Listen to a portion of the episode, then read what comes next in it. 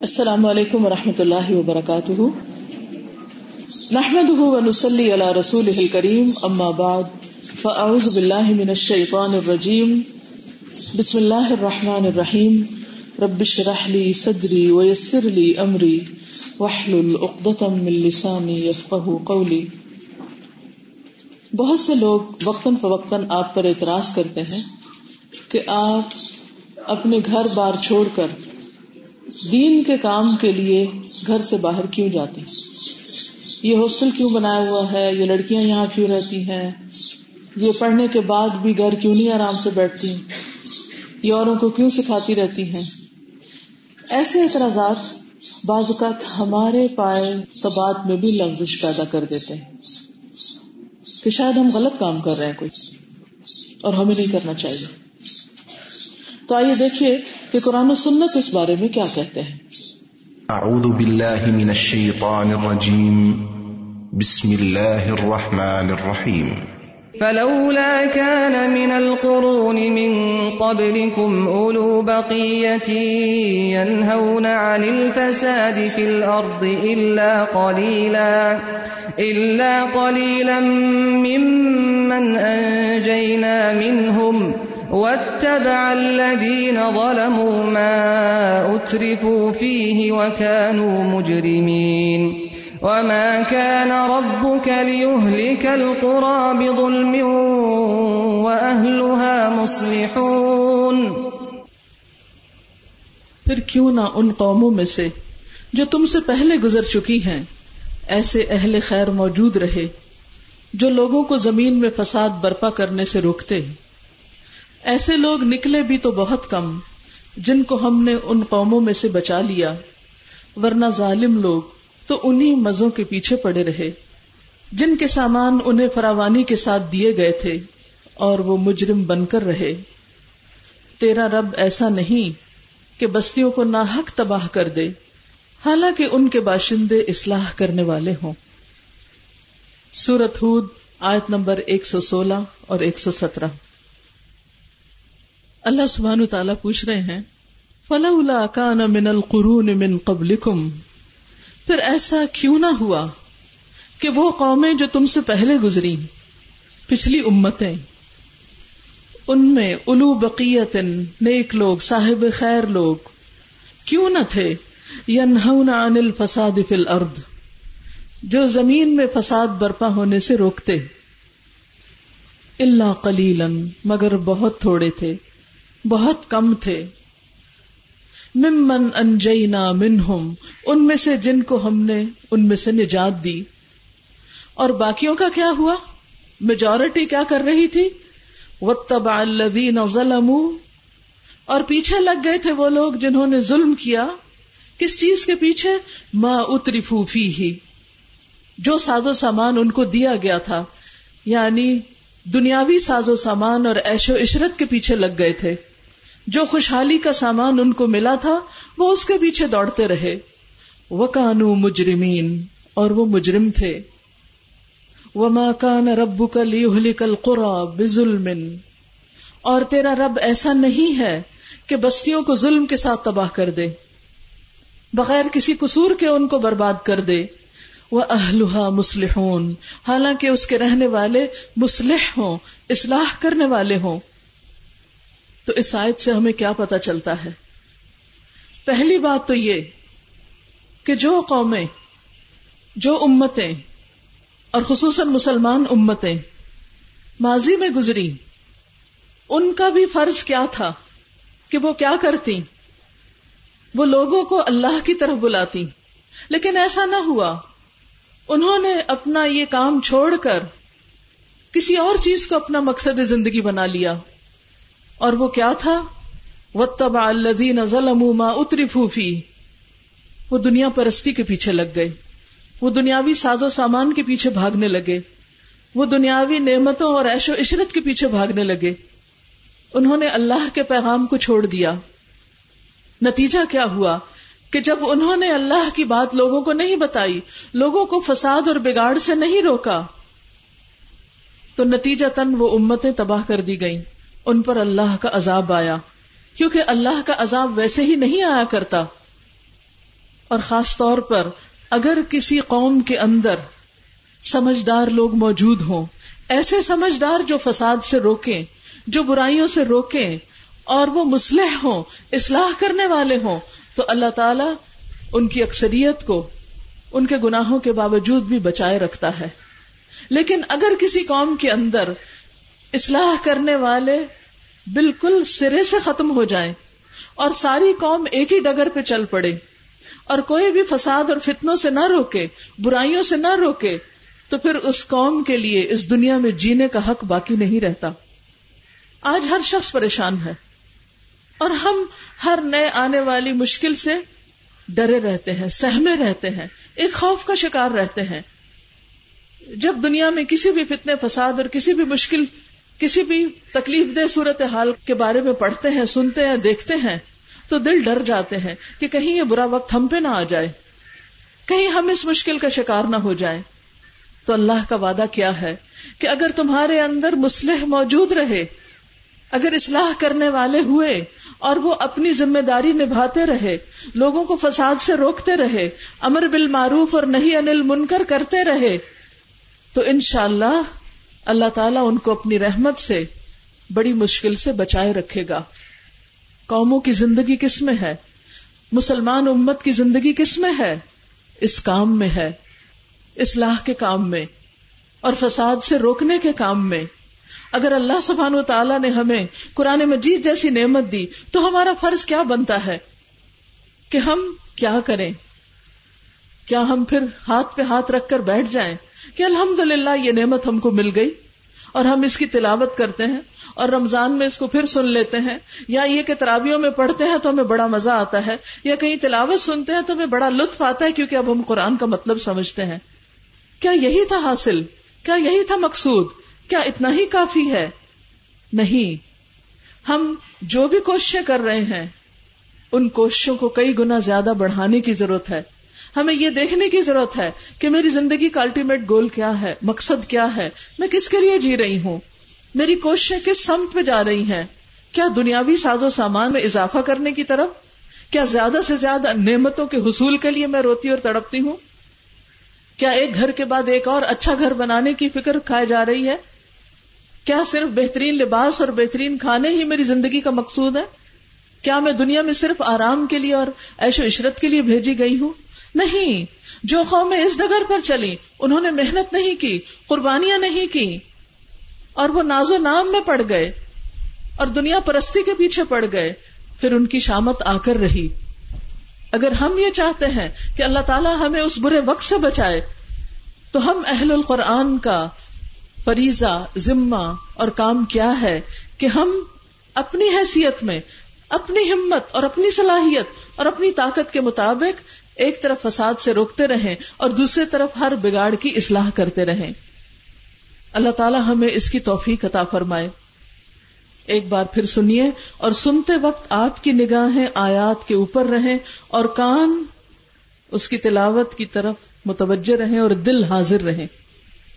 فلولا كان من القرون من قبلكم أولو بقية ينهون عن الفساد في الأرض إلا قليلا ممن أنجينا منهم واتبع الذين ظلموا ما أترفوا فيه وكانوا مجرمين وما كان ربك ليهلك القرى بظلم واهلها مصلحون تو اس کا مطلب کیا ہوا؟ کہ اگر کسی بستی کے رہنے والے، اصلاح کرنے والے لوگ ہیں، تو اللہ سبحان تعالیٰ اس بستی کے لیے وعدہ کرتا ہے کہ وہ اس کو ہلاک نہیں کرے گا۔ تو انشاءاللہ ہم سب کے لیے ایک امید کا پیغام ہے۔ پاکستان کے حالات جیسے بھی ہوں، جب تک اس کے اندر اہل خیر موجود ہیں، خیر کا کام کرنے والے، دوسروں کے لیے جینے والے، دوسروں کی خیر خواہی کرنے والے، دوسروں کے کام آنے والے، ان کی زندگیوں میں خوشیوں کے چراغ جلانے والے، تو انشاءاللہ اللہ یہ ملک سلامت رہے گا۔ یہ اللہ کی ہم سب کے لیے ایک بہت بڑی نعمت ہے، بہت بڑی رحمت ہے کہ اس نے ہمیں یہ خطہ زمین دیا ہے، جس میں ہمارے لیے ہر کام کے کرنے کی آزادی ہے۔ اگر اچھا کرنے والوں کی کوششیں جاری رہی اور لوگوں کے لیے خیر اور بھلائی کے کام ہوتے رہے، تو انشاءاللہ اللہ ہم اس مشکل وقت سے باہر نکل آئیں گے۔ ہم دین کا کام کیوں کریں؟ کیا یہ کام صرف مردوں کے لیے ہے یا اس میں عورتوں کا حصہ بھی ہے؟ کیا عورتوں کو بھی یہ کام کرنا چاہیے؟ کیونکہ اکثر ایسا ہوتا ہے کہ جب کوئی عورت دین پڑھنے کے لیے گھر سے نکلتی ہے یا ایون گھر کے اندر بھی پڑھنا چاہتی ہے یا اپنے گھر میں کوئی دین کی مجلس قائم کرنا چاہتی ہے یا پھر قرآن کی خدمت کے لیے کوئی بھی کام کرنا چاہتی ہے اپنے فارغ وقت میں اپنی بنیادی ذمہ داریوں کو نبھانے کے بعد، تو عموماً کیا کہا جاتا ہے کہ عورت کا تو اصل مقام اس کا گھر ہے؟ اس کو تو کچھ اور کرنے کی ضرورت نہیں۔ اسے تو باہر جانے کی ضرورت نہیں۔ یہ کام تو مردوں کا ہے۔ اور یہ جو عورتیں یہ کام کر رہی ہیں، یہ تو ایک شاید بدت نکل آئی ہے۔ اور یہ تو کبھی ایسا ہوا نہیں، اس لیے یہ آج کے دور میں الہدا نے ایک فتنہ کھڑا کر دیا ہے اور عورتوں کو گھر سے باہر نکال دیا ہے۔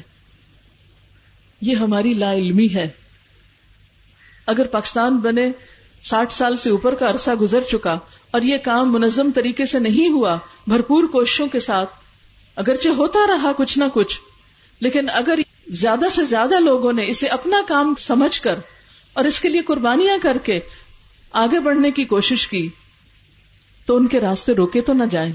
اگر ہم خیر میں تعاون کرنے والے نہیں، تو کم از کم جو لوگ خیر کا کام کر رہے ہیں، انہیں ڈسکریج کرنے والے تو نہ ہو اللہ کا راستہ روکنے والے تو نہ ہو اللہ سبحان و تعالیٰ سورت التوبہ آیت نمبر سیونٹی ون میں ارشاد فرماتا ہے۔ والمؤمنون والمؤمنات بعضهم أولياء بعض يأمرون بالمعروف وينهون عن المنكر ويقيمون الصلاة ويؤتون الزكاة ويقيمون الصلاة ويؤتون الزكاة ويطيعون الله ورسوله أولئك سيرحمهم الله إن الله عزيز حكيم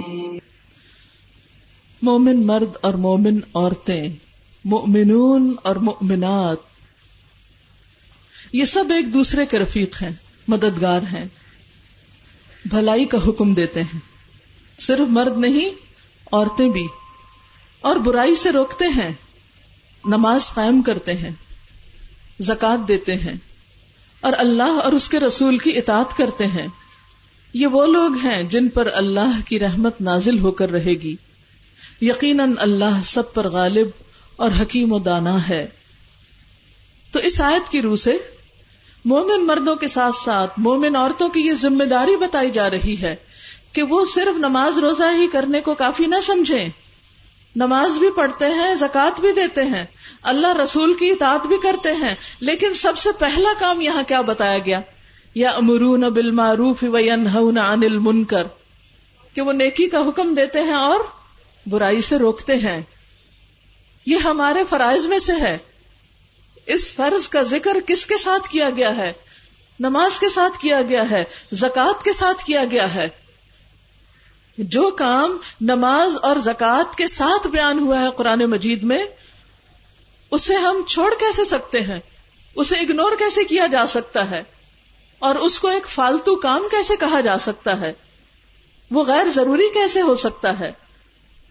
لہذا یہ ہم سب کی ذمہ داری ہے اور کبھی بھی آپ کو کوئی دین کا نام لے کر اس ذمہ داری سے روکے، اس کام سے روکنے کی کوشش کرے، تو آپ کسی کی باتوں میں نہ آئے اسی لیے یہ چند آیات الگ کر کے آپ کو اس کاغذ کی شکل میں سات توحفے کے طور پہ دے دی گئی ہیں، تاکہ آپ اس کو اپنے گھر لے جائیں ہرز جاں بنا کر رکھیں، اور جب اس کام میں سستی آنے لگے، شیطان وسوسے ڈالنے لگے، تو آپ اس آیت کو نکال کے پڑھ لیں اور اپنی ذمہ داری کو یاد کر لیں۔ اس بھولے ہوئے سبق کو دوہرا لیں۔ پھر سے سنیے۔ والمؤمنون والمؤمنات بعضهم أولياء بعض۔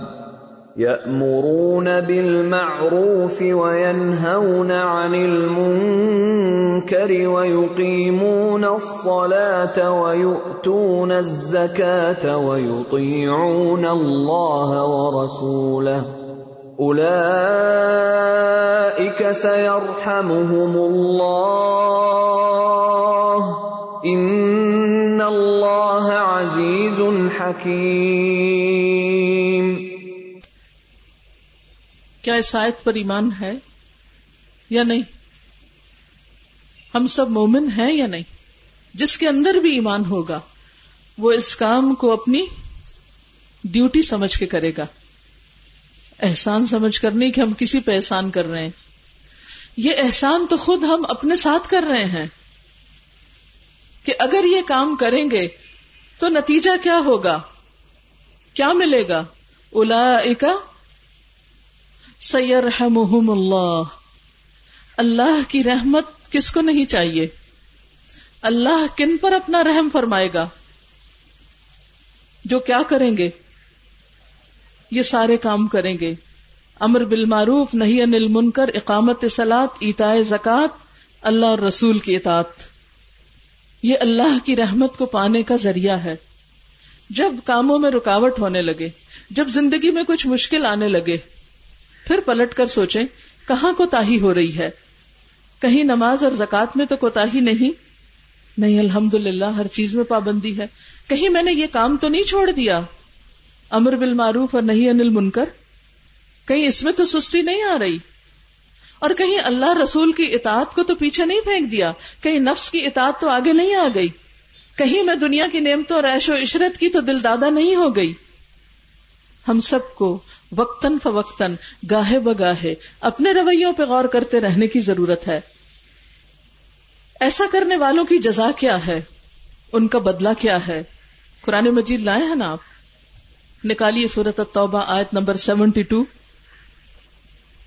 جو لوگ یہ کام کریں، ان سے اللہ کا وعدہ کیا ہے؟ ان کو کیا ملے گا؟ کیا ملے گا؟ وعد اللہ المؤمنین والمؤمنات۔ مؤمنات۔ اللہ نے وعدہ کر رکھا ہے، مومن مردوں اور مومن عورتوں سے بھی۔ کس چیز کا؟ جنات، باغوں کا۔ کیسے باغ؟ تجریب حل انہار جن کے نیچے نہریں بہ رہی ہوں گی۔ ایسے ہی گھر چاہیے نا۔ عورتوں کے یہی شوق ہوتے ہیں نا۔ خالدین فیحا دنیا میں اگر ایسے بنگلے مل بھی جائیں تو صرف چند روز کے ہوتے ہیں۔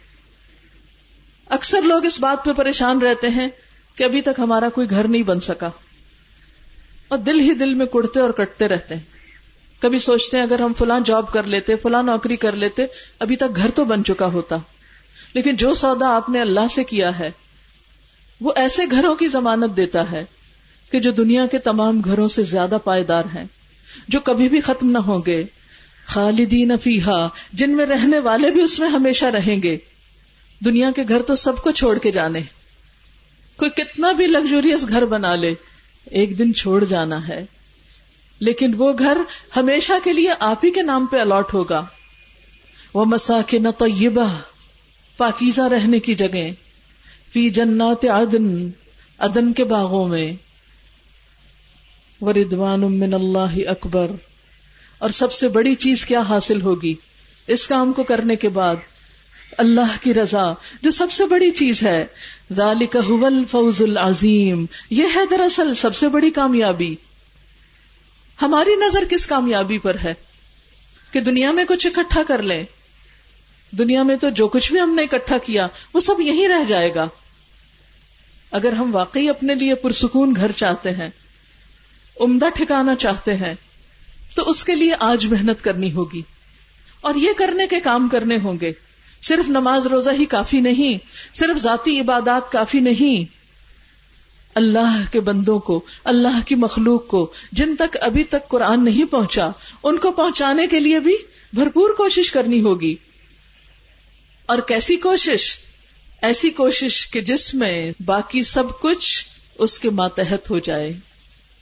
سورت التوبہ آیت چوبیس میں اللہ تعالیٰ فرماتے ہیں قل إن كان آباؤكم وأبناؤكم وإخوانكم وأزواجكم وعشيرتكم وأموال وأموال اقترفتموها وتجارة تخشون كسادها ومساكن ومساكن ترضونها أحب إليكم من الله أحب إليكم من الله ورسوله وجهاد في سبيله فتربصوا حتى يأتي الله بأمره والله لا يهدي القوم الفاسقين. کہہ دیجیے، اگر تمہارے باپ اور تمہارے بیٹے اور تمہارے بھائی اور تمہاری بیویاں اور تمہارے عزیز و اقارب اور تمہارے وہ مال جو تم نے کمائے ہیں، تمہارے وہ کاروبار جن کے مان پڑ جانے کا تم کو خوف ہے۔ تمہارے وہ گھر جو تم کو بہت پسند ہیں۔ تم کو اللہ اور اس کے رسول اور اس کی راہ میں جہاد سے عزیز تر ہیں۔ تو انتظار کرو، یہاں تک کہ اللہ اپنا فیصلہ سامنے لے آئے۔ اور اللہ فاسق لوگوں کی رہنمائی نہیں کیا کرتا۔ نافرمان لوگوں کو اللہ ہدایت نہیں دیتا، ان کو راہ نہیں دکھاتا۔ ان کو سیدھا راستہ نہیں سجھاتا۔ یعنی دین کا کام ایسا کام نہیں کہ جو صرف فارغ وقت کا مشغلہ ہو۔ جو صرف اس وقت کیا جائے جب ہماری دنیا کے سارے کام پورے ہو جائیں۔ کیونکہ اکثر ہمیں یہی شکایت رہتی ہے کہ جب ہم دین کا کام کرتے ہیں تو ہمارے گھروں کے کام میں کمی ہو جاتی۔ پھر گھروں کے اندر وہ سٹینڈرڈ نہیں رہتا کام کا۔ وہ ناز و نعمت اور آسائشیں نہیں رہتی۔ تو اللہ سبحان تعالیٰ کیا فرماتے ہیں کہ ان کو بتا دیجیے کہ اگر تمہارے باپ اور تمہارے بیٹے یعنی تمہارے عزیز، قریب، خونی رشتے، تمہارے بھائی اور تمہاری بیویاں، سارے محبت کے رشتے، اور تمہارے عزیز و اقارب اور مال جو تم نے کمائے، اور کام کاروبار، سارے بزنس کہ جن میں کمی واقع ہو جاتی ہے کہ آپ وہ کچھ حاصل نہیں کر سکتے جو آپ ہی کی کوالیفیکیشن کے لوگ دنیا میں کہیں کام کر کے حاصل کر سکتے ہیں۔ اور تمہارے وہ گھر جو تم کو پسند ہے کیونکہ عام طور پر انسان کی تمنا کیا ہوتی؟ ہے کہ پہلے آرام دہ گھر کی تلاش میں اپنا وقت لگاتا ہے، اپنا مال لگاتا ہے، پھر اس کو مینٹین کرنے میں۔ اور پھر اس کو اتنا وہاں مزہ اور سکون آنے لگتا ہے کہ اس کو چھوڑ کر نکلنا دوبھر ہو جاتا ہے۔ تھوڑی دیر کے لیے بھی گھر کا آرام اور سکون چھوڑنا اس کے لیے نہایت مشکل ہو جاتا ہے۔ تو اگر کسی کو یہ ساری چیزیں زیادہ پسند ہوں، من اللہ ہی، اللہ سے۔ ان چیزوں کی محبت اللہ کی محبت سے بڑھ جائے۔ وہ رسول ہی، اور ان کی محبت اس کے رسول کی محبت سے بڑھ جائے۔ وہ جہاد ان فی سبیلی ہی، اور اس کے راستے میں سخت محنت اور جد و جہد کرنے سے زیادہ ہو جائے۔ یعنی یہ چیزیں زیادہ پسند ہو اور اللہ کے راہ میں دین کی خدمت کی کوشش ایک بھاری کام نظر آنے لگے تو پھر کیا کرو؟ فتح ربسو پھر ذرا انتظار کرو۔ دیکھو ہوتا ہے کیا؟ حتیٰ یا اتی اللہ امری یہاں تک کہ اللہ اپنا فیصلہ لے آئے۔ کون سا فیصلہ؟ یہ جو پہلے آیت جو شروع میں آپ نے سنی سورت ہود کی آیت، جس میں اللہ تعالیٰ فرماتے ہیں کہ پہلی قوموں کے اندر یعنی پچھلی مسلم امتیں جو تھیں، ان کے جو نیک لوگ تھے، انہوں نے زمین میں فساد سے لوگوں کو کیوں نہ روکا؟ اور کیوں وہ دنیاوی عیش و عشرت کے پیچھے پڑ گئے؟ تو یہاں امت محمد صلی اللہ علیہ وسلم کو بھی یہی کہا جا رہا ہے کہ اگر تم بھی دنیاوی عیش و عشرت کے پیچھے پڑ گئے اور تم نے دنیا میں عیش و عشرت اور آرام اور راحت کو اپنا مطلوب و مقصود بنا لیا، تو پھر انتظار کرو، دیکھو کہ تمہارا انجام کیا ہوتا ہے۔ آج ایک طرف ہم سب پریشان ہوتے ہیں کہ امت مسلمہ کا حال کیا ہو چکا ہے۔ مسلمان ہر جگہ دنیا میں ذلیل و رسوا ہیں۔ کہیں ہماری کوئی سے نہیں، کوئی عزت نہیں، کوئی مقام نہیں۔ اور دوسری طرف عزت حاصل کرنے کا جو نسخہ بتایا گیا، اس کی طرف توجہ بھی نہیں، تو حالات کیسے بدل سکتے ہیں؟ جہالت کیسے دور ہو سکتی ہے؟ مشکلات کیسے دور ہو سکتی ہیں؟ صرف اسی وقت کہ جب ہم میں سے ہر شخص سخت محنت کرے۔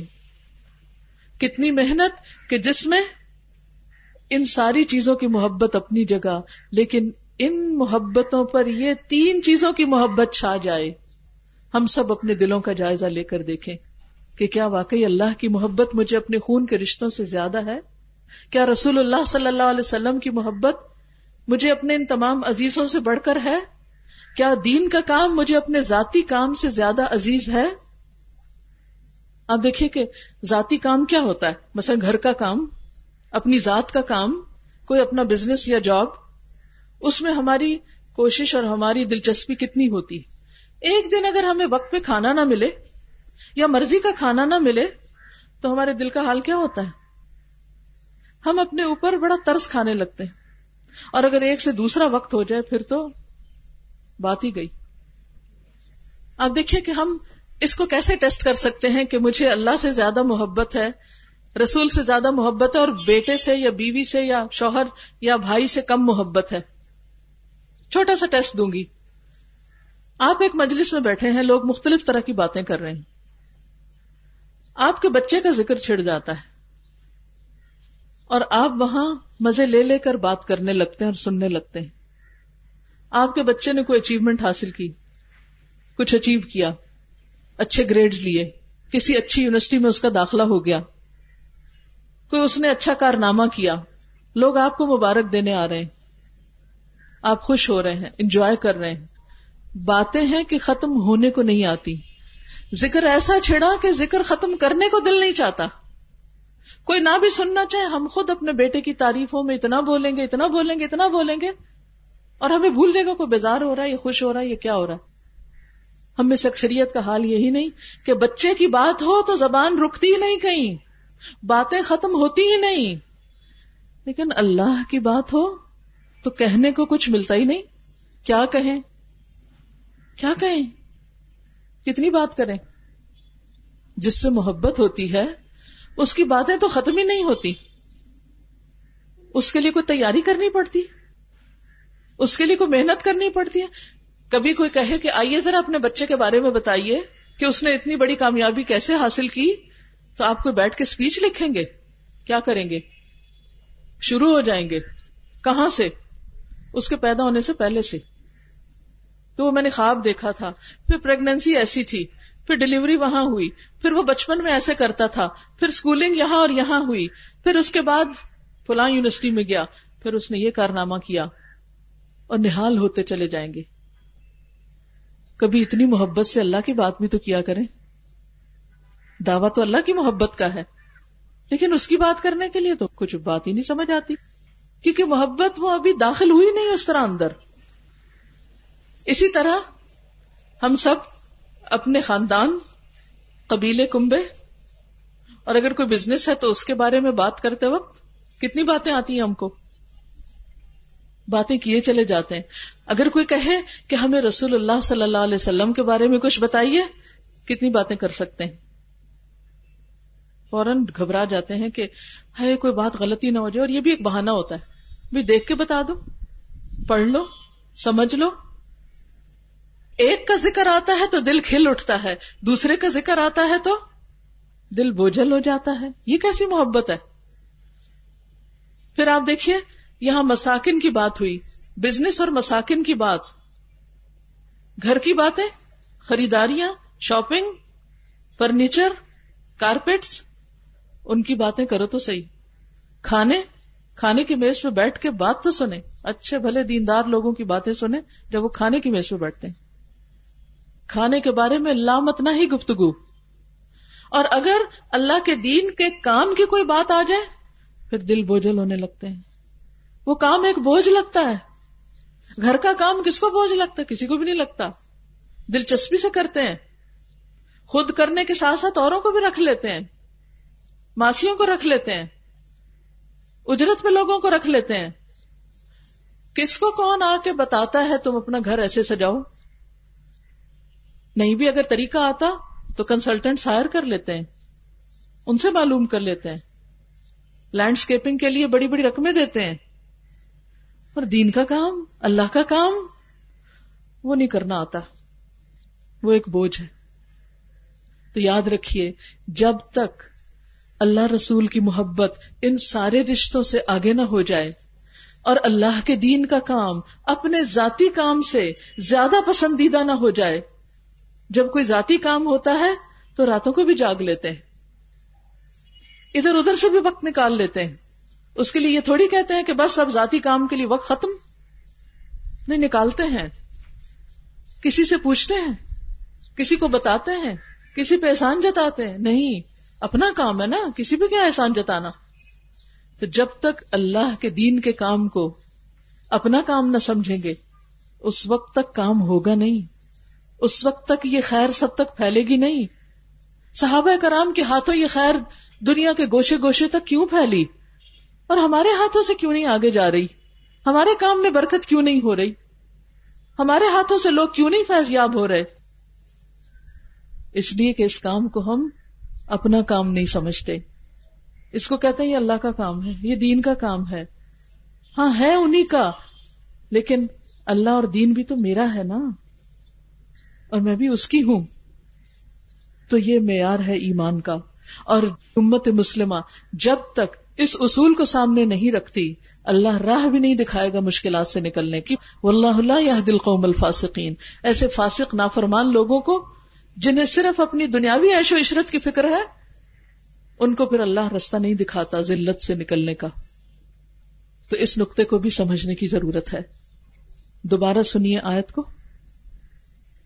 قل إن كان آباؤكم وأبناؤكم وإخوانكم وأزواجكم وعشيرتكم وعشيرتكم وأموال اقترفتموها وتجارة تخشون كسادها ومساكن ترضونها أحب إليكم من الله ورسوله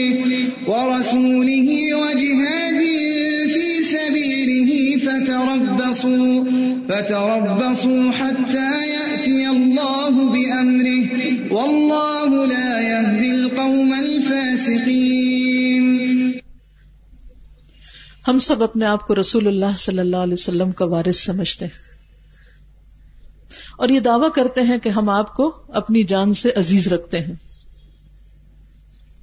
صحابہ کرام نے بھی یہی دعویٰ کیا تھا اور اس دعوے کو سچ کر دکھایا۔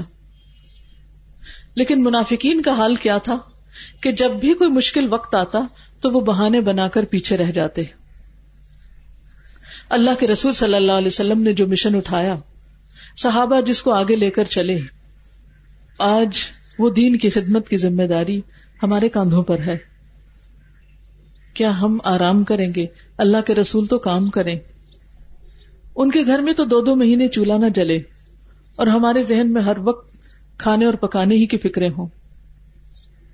ان کے لیے تو آرام دہ بستر نہ ہو اور ہم اسی بات پر پریشان ہوں کہ اب اور کون سا نیا طریقہ اور کون سا نیا میٹرس اور کون سی نئی قسم آئی ہے آرام کی کہ جس سے زیادہ سے زیادہ کمفرٹ حاصل کر سکے ایک مرتبہ جب آپ کی جو میٹرس تھا اس کو دوہرا کر دیا گیا اور آپ کی تحجد میں دیر سے آنکھ کھلی تو آپ اس پر ناراض ہوئے۔ آج ہم اپنے بستروں کو دیکھ لیں۔ کہ فجر کے لیے بھی اٹھنا مشکل ہو گیا ہے۔ آخر کب تک ہم اس آرام میں اس دنیا میں رہیں گے؟ کب تک دنیا کی یہ بہاریں لوٹتے رہیں گے؟ آخر تو ایک دن یہ سب کچھ چھوڑ کے جانا ہے۔ اس گھر کی یاد آخر ہمیں کیوں نہیں ستاتی؟ وہ کیوں نہیں بے چین کر دیتی؟ اور کیوں نہیں یہاں سے بے رغبت کر دیتی؟ کیا یہ نقطہ سمجھنا واقعی اتنا مشکل ہے؟ جبکہ اس کام کے لیے چھوٹی سی کوئی تکلیف بھی انسان اگر اٹھاتا ہے، تو اللہ تعالیٰ کے ہاں اس کا اجر لکھا جاتا ہے۔ تو آئیے یہ اگلی آیت سنیے۔ ما كان لأهل المدينة ومن حولهم من الأعراب أن يتخلفوا عن رسول الله ولا يرغبوا بأنفسهم عن نفسه. ذلك بأنهم لا يصيبهم ظمأ ولا نصب ولا مخمصة في سبيل الله ولا يطعون موطئا. ولا يطعون موطئا يغيظ الكفار ولا ينالون من عدو نيلا ولا ينالون من عدو نيلا إلا كتب لهم به عمل صالح إن الله لا يضيع أجر المحسنين ولا ينفقون نفقة صغيرة ولا كبيرة ولا يقطعون واديا كتب لهم ليجزيهم الله أحسن ما كانوا يعملون وما كان المؤمنون لينفروا كافة فلولا نفر من كل فرقة منهم طائفة ليتفقهوا في الدين ولينذروا قومهم إذا رجعوا إليهم لعلهم لعلهم يحذرون مدینے کے باشندوں اور گرد و نواح کے بدبیوں کو یہ ہرگز زیبا نہ تھا کہ اللہ کے رسول کو چھوڑ کر گھر بیٹھ رہتے۔ اور اس کی طرف سے بے پرواہ ہو کر اپنے اپنے نفس کی فکر میں لگ جاتے۔ اس لیے کہ ایسا کبھی نہ ہوگا کہ اللہ کی راہ میں بھوک، پیاس اور جسمانی مشقت کی کوئی تکلیف وہ جھیلیں۔ اور منکرین حق کو جو راہ ناگوار ہے، اس پر کوئی قدم وہ اٹھائیں اور کسی دشمن سے عداوت حق کا کوئی انتقام وہ لیں اور اس کے بدلے میں ان کے حق میں ایک عمل صالح نہ لکھا جائے۔ یقیناً اللہ کے ہاں محسنوں کا حق الخدمت مارا نہیں جاتا۔ اسی طرح یہ بھی کبھی نہ ہوگا کہ وہ راہ خدا میں تھوڑا یا بہت کوئی خرچ اٹھائیں اور سی و جہاد میں کوئی وادی وہ پار کریں۔ اور ان کے حق میں اسے لکھ نہ لیا جائے، تاکہ اللہ ان کے اس اچھے کارنامے کا سلا انہیں عطا کرے۔ اور یہ کچھ ضروری نہ تھا کہ اہل ایمان سارے کے سارے ہی نکل کھڑے ہوتے، مگر ایسا کیوں نہ ہوا کہ ان کی آبادی کے ہر حصہ میں سے کچھ لوگ نکل کر آتے اور دین کی سمجھ پیدا کرتے اور واپس جا کر اپنے علاقے کے باشندوں کو خبردار کرتے، تاکہ وہ غیر مسلمانہ روش سے پرہیز کرتے۔ ایک طرف رسول اللہ صلی اللہ علیہ وسلم کی زندگی ہے کہ آپ نے اپنے آپ کو کس غم میں گھلایا؟ آج ہمارے غم کیا ہے آپ کس چیز کے لیے تھکے؟ ہم کس چیز میں تھک رہے ہیں؟ آپ کی مخالفت کس بات میں کی گئی؟ آج ہماری مخالفتیں کس بات میں کی جاتی ہیں؟ ان کے غم کیا تھے؟ ہمارے غم کیا ہیں؟ اور پھر ہم اپنے آپ کو آپ کا فالوور کہتے ہیں؟ متبع آپ کے اسوہ حسنا کو فالو کرنے والے؟ اگر ایسا ہے، تو اس دور میں جو لوگ یہ دعوی کرتے تھے، ان سے یہ کہا جا رہا ہے کہ تم نے یہ بات کیسے پسند کر لی کہ اللہ کے رسول تو باہر نکلے جہاد کے لیے اور تم گھر بیٹھ رہو؟ اور تم ان کی طرف سے بے پرواہ ہو کر اپنے نفس کی فکر میں لگ جاؤ؟ تمہیں اس بات کی کوئی فکر نہ ہو کہ رسول اللہ صلی اللہ علیہ وسلم کی ذات پر کیا حملے ہو رہے ہیں۔ تمہیں اس بات کا کوئی غم نہ ہو کہ وہ کتاب جو لے کر آئے، اس کے ساتھ کیا سلوک دنیا میں کیا جا رہا ہے۔ تمہیں اس بات پر کوئی رونا نہ آئے کہ وہ دین جو لے کر آئے، اس کا عملی نمونہ کہیں نظر نہ آئے۔ اور پھر بھی ہم اپنے آپ کو ان کا وارث کہیں کہ ان کی زندگیاں تو اس کام میں لگے اور آج ہم صرف دنیاوی عیش و عشرت میں لگ جائیں۔ اس لیے کہ ایسا کبھی نہ ہوگا کہ اللہ کی راہ میں بھوک، پیاس اور جسمانی مشقت کی کوئی تکلیف وہ جھیلیں یعنی اگر ہم اس کام کے لیے نکلتے ہیں اور ہمیں کوئی بھی تکلیف جو پہنچتی ہے، کہیں بھی ہماری ذاتی زندگی پر کوئی زد پڑ جاتی، کیونکہ اکثر جب ہم دین کے لیے نکلتے ہیں تو پھر گھر میں وہ اتنے کھانے تو نہیں پکا سکتے جو دین کے کام سے پہلے پکایا کرتے تھے، یا وہ سب کچھ تو نہیں کر سکتے۔ صبح کا آرام، دوپہر کا آرام، رات کا آرام، ویسا تو نہیں ملتا۔ جیسا دین کی خدمت سے پہلے کے دور میں ملا کرتا تھا۔ صحت اور جسم کی وہ حالت تو نہیں رہتی جو آرام کے دور میں تھی۔ ہر چیز کی قربانی کرنی پڑتی ہے۔ دنیا کے بہت سی نعمتوں پر کمپرومائز کرنے پڑتے ہیں۔ لیکن یہ کون کر سکتا ہے؟ وہی کر سکتا ہے جسے یہ یقین ہو کہ اللہ کے راستے میں نکلنے سے اگر میری ذاتی زندگی میں کہیں کوئی کھانے پینے میں کمی آ گئی تو کوئی بات نہیں۔ اگر اس رستے میں کوئی مشقت آ گئی، کہیں پیدل چلنا پڑا، کہیں گرمی یا دھوپ برداشت کرنی پڑی، تو کوئی بات نہیں۔ اور اگر میرے نکلنے سے دین کے دشمنوں کو غیظ و غضب آتا ہے، تو کوئی بات نہیں۔ ایسا ہر قدم اٹھانا بھی اللہ کے ہاں پسندیدہ ہے۔ کیونکہ اس کے بدلے، ہر قدم کے بدلے نیکی لکھی جاتی ہے۔ یقیناً اللہ کے ہاں احسان کرنے والوں کا حق الخدمت مارا نہیں جاتا۔ اللہ کسی کا اجر ضائع نہیں کرتا۔ پھر وہی بات ہم یہ سمجھتے ہیں کہ یہ کام صرف مردوں کا ہے۔ عورتوں نے بھی کیا، اپنی اپنی کیپیسٹی میں۔ مکی دور میں بھی کیا، مدنی دور میں بھی کیا۔ ایک صاحب بزنس کی غرض سے مدینہ جایا کرتے تھے۔ تو ایک مرتبہ گئے تو ایک گروپ میں کافلے میں، کیونکہ اس دور میں تنہا سفر نہیں ہوتے تھے۔ کافلے میں گئے اور سوچا کہ اس دفعہ میں جا کے اس شخص سے بھی ملاقات کرتا ہوں جو اپنے آپ کو پیغمبر کہتا ہے اور سنتا ہوں اس کی بات اور جا کے اپنے گھر والوں کو بھی بتاؤں گا کہ میں کس کو مل کے آ رہا ہوں۔ تو وہ کہتے ہیں کہ میں جب رسول اللہ صلی اللہ علیہ وسلم کے پاس گیا تو آپ مجھے اپنے ساتھ ایک گھر دکھانے لے گئے، جو ایک عورت کا گھر تھا۔ تو آپ نے فرمایا کہ یہاں ایک عورت رہتی تھی، جس نے دیکھا کہ مجاہدین کا ایک قافلہ جا رہا ہے تو وہ ان کے ساتھ چل دی۔ اور اپنے گھر بار اور ساز و سامان کو اللہ کے سپرد کر گئی۔ کیونکہ اس دور میں بھی خواتین مرہم پٹی کے لیے، کھانا بنانے کے لیے مختلف چیزوں کی مدد کے لیے ساتھ جایا کرتی تھی صرف مسلمان نہیں، تاریخ میں آپ نے پڑھا ہوگا مشرقین کی عورتیں بھی آتی تھی ساتھ۔ تو بہرحال، وہ جب واپس آئی تو اس کی ایک بکری گم ہو گئی تھی اور تکلا، جس سے وہ چرخا نہیں کاٹتے، وہ گم تھا۔ تو کہنے لگی کہ اے اللہ، تیرا وعدہ ہے کہ تیرے رستے میں نکلنے والوں کے گھروں کی ضمانت تو خود دیتا ہے۔ ان کی حفاظت تیرے ذمہ ہے، میری بکری اور میرا تکلا۔ اور وہ بار بار اصرار کرتی جا رہی تھی یہ کیسے ہو گیا میری بکری گم گئی؟ میں تو اللہ کے راستے میں گئی تھی۔ کیسے ہو گیا میرا تکلا گم گیا؟ میں تو اللہ کے راستے میں گئی۔ تو آپ نے فرمایا کہ اس نے اللہ سے ایسی فریاد کی کہ اس کی بکری اور اس جیسی اور بکری اور اس کا تکلا اور اس جیسا اور تکلا اس کو واپس ملا۔ اور فرمایا کہ اگر تمہیں یقین نہ ہو تو جاؤ، فلاں سے پوچھ لو۔ یہ صرف ایمان بڑھانے کے لیے آپ نے بجائے اس کی کہ خود اس کو کوئی بات بتاتے۔ کوئی کتاب پڑھاتے، آپ نے اس کو ایک عورت کا گھر دکھایا، وہ جگہ جا کے دکھائی، اس کا واقعہ سنایا۔ کیونکہ انسانوں کے جیتے جاگتے واقعات اور قربانیوں کے واقعات ہمارے ایمان میں زیادہ اضافے کا سبب بنتے ہیں۔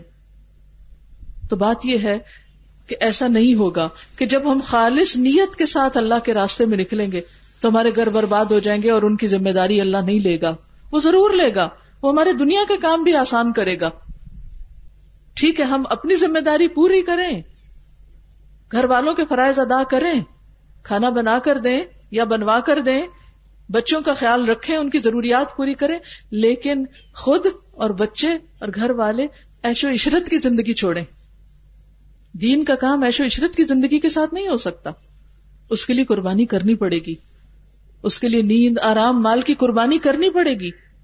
تو بہرحال، جب ایک انسان خالصتا اللہ کے لیے نکلتا ہے تو اللہ اس کی بھی حفاظت کرتا ہے اور اس کے پیچھے والوں کی بھی حفاظت کرتا ہے اور اس کے کاروبار کی بھی حفاظت کرتا ہے کہ اگر اس نے بکریاں پال کے کاروبار کرنا شروع کر رکھا ہے یا چرخا کاٹ کے وہ کام کاج کرتی ہے اپنے لیے، تو اللہ اس کی بھی حفاظت کرتا ہے، اس کو بھی کمپنسیٹ کرتا ہے۔ یہ ہو ہی نہیں سکتا کہ کوئی اللہ کے راستے میں نکلے اور اللہ اس کو ضائع کر دے اور اس کے اجر کو ضائع کر دے۔ یہی تو یہاں وعدہ کیا جا رہا ہے۔ ان اللہ لا اجر المحسنین۔ ولا ينفقون نفقتا صغيرتا چھوٹی سی چیز بھی جو اللہ کے راستے میں خرچ کریں گے۔ ولا کبیرتا یا کوئی بڑی چیز جو توفیق ہو۔ ولا يقطعون واديا، کوئی وادی جو پار کریں گے۔ الا كتب لهم۔ مگر ان کے لیے اجر لکھ لیا جائے گا۔ لیجزیہم اللہ احسن ما كانوا يعملون۔ تاکہ اللہ ان کو، ان کے عمل کی بہترین جزا دے۔ بہترین عمل جو انہوں نے کیا، اس کی بہترین جزا ان کو ملے۔ اور اس کام کے لیے باریاں مقرر کرنے کی ضرورت ہے۔ ضروری نہیں کہ سارے گھر والے اکٹھے نکل کھڑے ہوں۔ ساری بستی اکٹھی تعلیم حاصل کرنے کے لیے کراچی پہنچ جائے۔ نہیں، باری باری۔ صحابہ کرام بھی کیا کرتے تھے؟ باری باری نبی صلی اللہ علیہ وسلم کی مجلس میں حاضر ہوتے۔ انصار و مہاجرین کے واقعات آپ کو معلوم ہے ایک دن ایک کھیتوں پہ کام کرتا اور ایک مجلس میں حاضر ہوتا۔ دوسرے دن دوسرا باری باری اپنے کام کرتے اور دنیا کے کام بھی ساتھ چلاتے تھے۔ ہم میں سے ہر ایک کو ٹائم مینجمنٹ کی ضرورت ہے۔ گھر کے کاموں اور دین کے کاموں کو ساتھ ملا کے چلنے کی ضرورت ہے۔ اور پھر جب ایسا کریں گے تو پھر ہو نہیں سکتا کہ آپ کے آس پاس کوئی ان پڑھ رہ جائے، جس کو دین کی خبر نہ ہو۔ اور اگر یہ لوگ موجود ہیں تو اس کا مطلب یہ ہے کہ ہم اپنی ذمہ داری پوری نہیں کر رہے۔ اگر ہم اپنی ذمہ داری پوری کرتے تو پھر ایسے مسلمان یہاں نہ ملتے کہ جنہوں نے کبھی قرآن نہیں دیکھا، جنہیں اعوذ باللہ پڑھنا نہیں آتا، جنہیں نماز نہیں آتی، جنہیں سورت الفاتحہ نہیں آتی۔ نہیں، یقیناً پھر ہر ایک کو اپنے رب کی پہچان ہوتی، ہر ایک کو اپنا فرض ادا کرنے کا طریقہ آتا۔ اس وقت میں آپ کو سناؤں گی ایک بچی جس نے یہاں کراچی سے حدیث کورس کیا تھا، رحیم یار خان کے قریب ایک گاؤں میں جا کر اس نے کس طرح ان لوگوں کو جس میں ساری خواتین میں سے صرف ایک کو صورت الفاتحہ آتی تھی، کس طرح انہوں کو سکھانا شروع کیا؟ السلام علیکم ورحمۃ اللہ وبرکاتہ۔ میرا نام اسمت ظفر ہے رحیمیہ خان سے میرا تعلق ہے، اور الحمد میں نے یہاں سے کورس کیا۔ اس کے بعد کراچی استاذہ اور سردریس نے حدیث کورس کروایا، وہ کیا۔ اس کے بعد سے الحمد للہ رحیمیہ خان میں میں کام کر رہی ہوں۔ ہماری الحمد للہ رحیمیہ خان میں دو برانچز ہیں۔ ایک عباسیہ میں اور گلشن اقبال میں۔ لیکن اس کے ساتھ ساتھ میں نے گاؤں میں کام شروع کرنے کا سوچا۔ ہماری کلاس کی ایک اسٹوڈنٹ ہے ان کا وہ گاؤں تھا عباد پور جو رحیمیار خان سے تقریباً پینتالیس کلو کے فاصلے پر ہے۔ آپ کو یہ بتانا ہے کہ اس گاؤں میں اس جگہ پر پہلے شراب کی بھٹیاں تھیں اور وہاں پر اس طرح کا سارا کام ہوتا تھا۔ وہ لوگ چاہتے تھے کہ کوئی ان کو اس بارے میں بتائے۔ ہم لوگوں نے سوچا، اس خاتون نے بات کی، لیکن وہاں کے حالات کچھ اس طرح کے تھے کہ کوئی جانے کو تیار نہیں تھا۔ پھر الحمد کچھ لوگوں کو ہم نے تیار کیا اور جب ہم لوگ درس کے لیے گئے ہیں، پہلی دفعہ تو ہم بائیس لوگ تھے، جس میں میرا سٹاف میرے کچھ مددگار اور میرے اسٹوڈینٹس سب کہہ رہے تھے، ہو سکتا ہے ایک ہو، دو ہو، تین ہو۔ ہم نے سوچا اچھا چلے، کوئی بھی نہیں ہوگا تو ماشاء اللہ ہم اتنے سارے ہم خود ہی بیٹھ کے اللہ کی بات کر لیں گے۔ اور آپ دیکھیں جو ہماری پہلی وہاں کلاس ہوئی، ایک درخت کے نیچے ہوئی اور ماشاء اللہ ففٹی فائیو پچپن عورتیں تھیں۔ میں نے سوچا کہ میں وہاں سورہ الفاتحہ پہ بات کروں گی۔ قرآن ساتھ لے کر گئے، لیکن جب وہاں گئے تو پتا چلا کہ انہیں تو نہ اردو آتی ہے نہ پنجابی۔ انہیں صرف شرائکی آتی ہے اور وہ مجھے نہیں آتی۔ پھر میں نے قرآن کھولا تو ان میں صرف ایک خاتون تھی جنہیں سورہ فاتحہ آتی تھی۔ باقی ففٹی فور یعنی چون لوگوں کو یہ پتہ ہی نہیں تھا قرآن کیا ہے، سورہ فاتحہ کیا ہے۔ اب آپ یہ دیکھیں، جو ذات مجھے وہاں لے کے گئی، اس کو پتا تھا کہ مجھے وہ زبان نہیں آتی۔ ان لوگوں کو میری زبان نہیں آتی۔ وہ تب بھی وہاں لے گئے۔ اور اللہ تعالیٰ نے وہاں سرائکی میں بات کروائی، اس نے بلوا دیا۔ ان کو سورہ الفاتحہ کہلوائی۔ ہم نے کہا کہ اچھا جب آپ کو سورہ فاتحہ یاد ہو جائے گی نا، تو پھر آپ ہمیں بتائیے گا ہم دوبارہ آئیں گے۔ تو وہ آگے سے مجھے کہتے ہیں، تو اتنا ٹک ساکو سکھا۔ اور وہ تو تو کہہ کے بات کر رہے تھے، اور ان کی تو میں وہ ادب تھا جو ہمارے آپ میں بھی نہیں ہوتا۔ کیوں؟ ان کے ایک دل کی بات تھی۔ شوہر کو سائکی میں پے یا پائے بولتے۔ کہتے تو اپنے پائے کو ادھر بلا اصا تیری خدمت کرے ساتھ تو سا کو قرآن پڑھا۔ اب آپ دیکھیں سور الفاتحہ ہم ان کو کہلوا کے واپس آ گئے۔ ایک ہفتے کے بعد ان کا فون آیا، جو وہاں وہ ڈیرے تھے، انہوں نے کیا، انہوں نے کہا، اس بات جی کو آخو سب کو سورہ فاتحہ یاد تھی گئی ہے تو واپس آئے ہم اس کے بعد ماشاء اللہ پھر ہم لوگ دوبارہ جب گئے ہیں، ہم تقریباً چوبیس یا پچیس لوگ تھے۔ اور ہم لوگ گئے، ہم نے ان کو پڑھایا۔ اب میرے ساتھ جو میرا اسٹاف اور اسٹوڈینٹس تھے، میں نے ان سے کہا کہ چلیں، انہوں نے سورہ فاتحہ یاد کیا تو ہم مقابلہ کرتے ہیں نا۔ میں نے ان سے کہا کہ تصا بھی سورہ فاتحہ سناؤ تو یہ بھی تھوک سورہ فاتحہ سنان گے۔ وہ کہتے ہیں تو ڈاڈی چلا کے۔ انہوں تو سکھا کے لے آئی ہیں۔ تو کہنی ہے کہ سانو ہرا دے اب میرے جو اسٹوڈینٹ اور اسٹاف تھا ساتھ، انہوں نے سورہ فاتحہ آہستہ آواز میں پڑھی۔ اور وہ جو لوگ وہاں کے تھے، انہوں نے اونچی آواز میں پڑھی۔ اور آپ یقین کریں کہ جو الحمد للہ ہے اس طرح سے وہ پڑھ رہے تھے، اس میں جو چیز تھی، جو اللہ کی محبت تھی، شاید وہ تجوید اور کراط میں بھی نہیں تھے جس تڑپ سے صرف ایک ہفتے میں اور ہم صرف انہیں کہلوا کے اور کر کے واپس آ گئے تھے۔ اور آپ کو ایک بات بتاؤں کہ ہم نے انہیں وضو سکھایا اور ایک سٹاف ممبر نے نماز پڑھائی۔ آپ یقین کریں وہ لوگ نماز میں ایسے کھڑے تھے۔ اس طرح سے۔ اسماج بھائی کی کیسٹ دیکھ کے آئے۔ دیکھیں اللہ تعالیٰ کیسے صدقہ جاریہ بناتے ہیں۔ وہ کہاں ہیں؟ انہیں نہیں پتا کہ کہاں سے کہاں خیر پہنچ گئی۔ وہ جو وہ ڈیرے ہیں، وہ کہتے ہیں، ایک دن ہم گئے تو زمینوں پہ، وہ سارے لوگ زمینوں پہ کام بھی کرتے ہیں۔ یہ گھاس کھوتے ہیں اور جانوروں کو چارا کہتے کوئی ہمیں کام پہ نظر نہیں آ رہا تھا، لیکن اندر سے آواز آ رہی تھی۔ تو کہتے ہیں، جب ہم اندر گئے، نماز کی کیسٹ چل رہی تھی اور بس سارے یوں کھڑے۔ اب آپ سوچیں، اللہ تعالیٰ کو ان پہ کتنا پیار آیا ہوگا۔ جو لوگ سرائکی صرف سمجھتے تھے، اردو نہیں سمجھتے تھے، پنجابی نہیں سمجھتے تھے الحمد للہ الحمد للہ اب استاذہ کی کیسٹ کی انہیں سمجھ آتی ہے۔ ہم جب جب گئے، بیس، بائیس، پچیس، تیس لوگ گئے۔ اور وہاں ہوتے ہوتے ہمارا کام الحمد بہت اچھا ان کے ساتھ ہوا۔ جب پہلی دفعہ ہم گئے تو لائٹ نہیں تھی، ہماری درخت کے نیچے کلاس ہوئی۔ دوسری دفعہ ہم گئے تو انہوں نے ٹینٹ لگائے تھے اور اب چار پائیاں بچھائی تھی۔ تیسری دفعہ گئے تو لائٹ آ گئی تھی۔ ٹینٹ کے ساتھ انہوں نے دریاں بچھائی تھی اور پنکھے لگائے تھے۔ وہاں دریا کے ساتھ ہے وہ گاؤں، وہاں پانی آ جاتا ہے۔ پانی آیا تو وہ لوگ اپنے گھر چھوڑ دیتے ہیں۔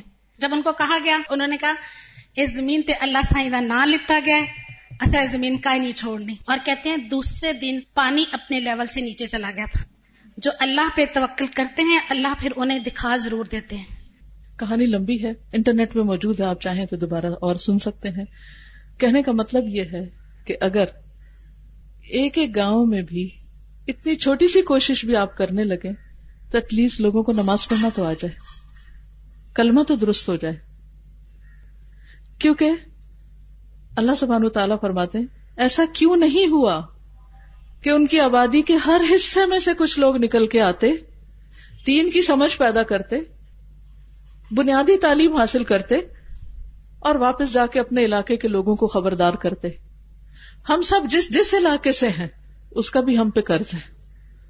وہاں کیا ہو رہا؟ ہم خود جا سکیں یا کسی اور کا انتظام کریں؟ یہ بھی ہماری ذمہ داریوں میں سے۔ جو کر رہے ہیں بہت اچھا لیکن جو نہیں کر رہے، وہ اس پر توجہ دیں۔ کیونکہ یہ ہمارے فرائض میں سے ہے۔ ایک اور حدیث میں آتا ہے۔ نعمان بن بشیر کہتے ہیں، رسول اللہ صلی اللہ علیہ وسلم نے فرمایا، وہ شخص جو اللہ کے احکام کو توڑتا ہے۔ اور جو اللہ کے احکام کو توڑتے ہوئے دیکھتا ہے، مگر اسے ٹوکتا نہیں، اس کے ساتھ رواداری برتتا ہے۔ ان دونوں کی مثال ایسی ہے، جیسے کچھ لوگوں نے ایک کشتی لی اور کورا ڈالا۔ اس کشتی میں مختلف درجے ہیں، اوپر اور نیچے۔ چند آدمی اوپر کے حصے میں بیٹھ کر اور چند نچلے حصے میں۔ تو جو لوگ نچلے حصے میں بیٹھے تھے، وہ پانی کے لیے اوپر والوں کے پاس سے گزرتے، تاکہ سمندر سے پانی بھرے۔ تو اوپر والوں کو تکلیف ہوتی۔ آخر نیچے کے لوگوں نے کلہاڑی لی اور کشتی کے پیندے کو پھاڑنے لگے۔ اوپر کے لوگ ان کے پاس آ کہا، یہ کیا کرتے ہو؟ انہوں نے کہا، ہمیں پانی کی ضرورت ہے اور سمندر سے پانی اوپر جا کر ہی بھرا جا سکتا ہے اور تم ہمارے آنے جانے سے تکلیف محسوس کرتے ہو۔ تو اب کشتی کے تختوں کو توڑ کر ہم سمندر سے پانی حاصل کریں گے۔ تو حضور صلی اللہ علیہ وسلم نے مثال بیان کر کے فرمایا، اگر اوپر والے نیچے والوں کا ہاتھ پکڑ لیتے اور سوراخ کرنے سے روک دیتے ہیں، تو انہیں بھی وہ ڈوبنے سے بچا لیں گے اور اپنے آپ کو بھی بچا لیں گے۔ اور اگر ان کی سرکت سے نہیں روکتے اور چشم پوشی اختیار کرتے ہیں، تو انہیں بھی ڈبوئیں گے اور خود بھی ڈوبیں گے۔ اگر ہم لوگوں کو فساد سے نہیں روکتے، برے کام کرنے سے نہیں روکتے، تو پھر ایسا نہیں کہ صرف وہ ڈوبیں گے۔ وہ سارے معاشرے کی شامت آتی ہے۔ تو اس لیے بے حد ضروری ہے کہ ہم اپنے اپنے حصے کا اور اپنے اپنے ایریے اور اپنی اپنی صلاحیت اور وسط کے مطابق کسی نہ کسی طرح اس کام میں ضرور حصہ ڈالتے رہیں۔ اسی طرح یہ ایک اور حدیث ہے کہ ہمارے ہمسایوں کا بھی ہم پر حق ہے، قریب کے لوگوں کا بھی۔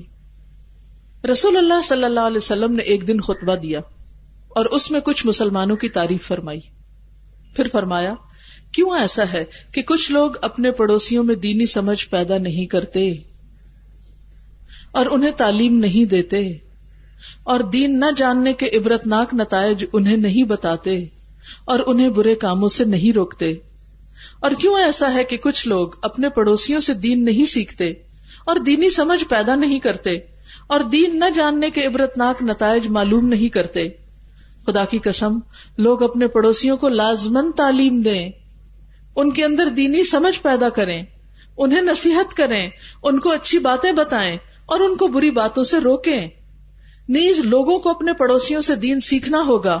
دین کی سمجھ پیدا کرنی ہوگی اور ان کے واض و نصیحت کو قبول کرنا ہوگا، ورنہ میں انہیں بہت جلد سزا دوں گا۔ پھر آپ ممبر سے اتر آئے اور تقریر ختم کر دی۔ بس اتنی ہی بات کہی اور آپ آ گئے۔ سامعین میں سے کچھ لوگوں نے کہا، یہ کون لوگ تھے جن کے بارے میں آپ نے تقریر کی ہے؟ یہ کس کی طرف اشارہ ہے؟ کون ایسا نہیں کر رہا؟ تو دوسروں نے بتایا کہ آپ کا روئے سخن قبیلہ اشر کے لوگوں کی طرف تھا۔ یہ لوگ دین کی سمجھ رکھتے ہیں اور ان کے پڑوس میں چشموں پہ رہنے والے دیہاتی اجڑ لوگ ہیں۔ اور یہ ان کو نہیں سکھاتے۔ یہ کس پہ فٹ آتی ہے مثال؟ کس پہ فٹ آتی سمجھ آئی ہے مثال کی؟ آپ نے دو گروہوں کی بات کی، ایک وہ جو جاننے والے تھے اور ایک وہ جو نہیں جاننے والے تھے۔ ڈانٹا کس کو؟ جاننے والوں کو کہ وہ کیوں نہیں بتاتے ان کو جن کو پتا نہیں۔ تو لوگوں نے کہا، یہ کس کی طرف اشارہ ہے آپ کا؟ تو بتائیے، قبیلہ اشر کے لوگوں کی طرف ہے کیونکہ ان کے آس پاس چشموں میں باہر کے دیہاتی لوگ رہتے ہیں، وہ ان کی پرواہ نہیں کر رہے۔ جب اس تقریر کی خبر اشری لوگوں کو پہنچی یعنی جن کے بارے میں آپ نے یہ بات بتائی تھی، تو وہ حضور صلی اللہ علیہ وسلم کے پاس آئے۔ انہوں نے کہا، اے اللہ کے رسول صلی اللہ علیہ وسلم، آپ نے اپنی تقریر میں کچھ لوگوں کی تعریف فرمائی اور ہمارے اوپر غصہ فرمایا۔ تو ہم سے کیا قصور سرزد ہوا؟ ہماری کیا غلطی ہے؟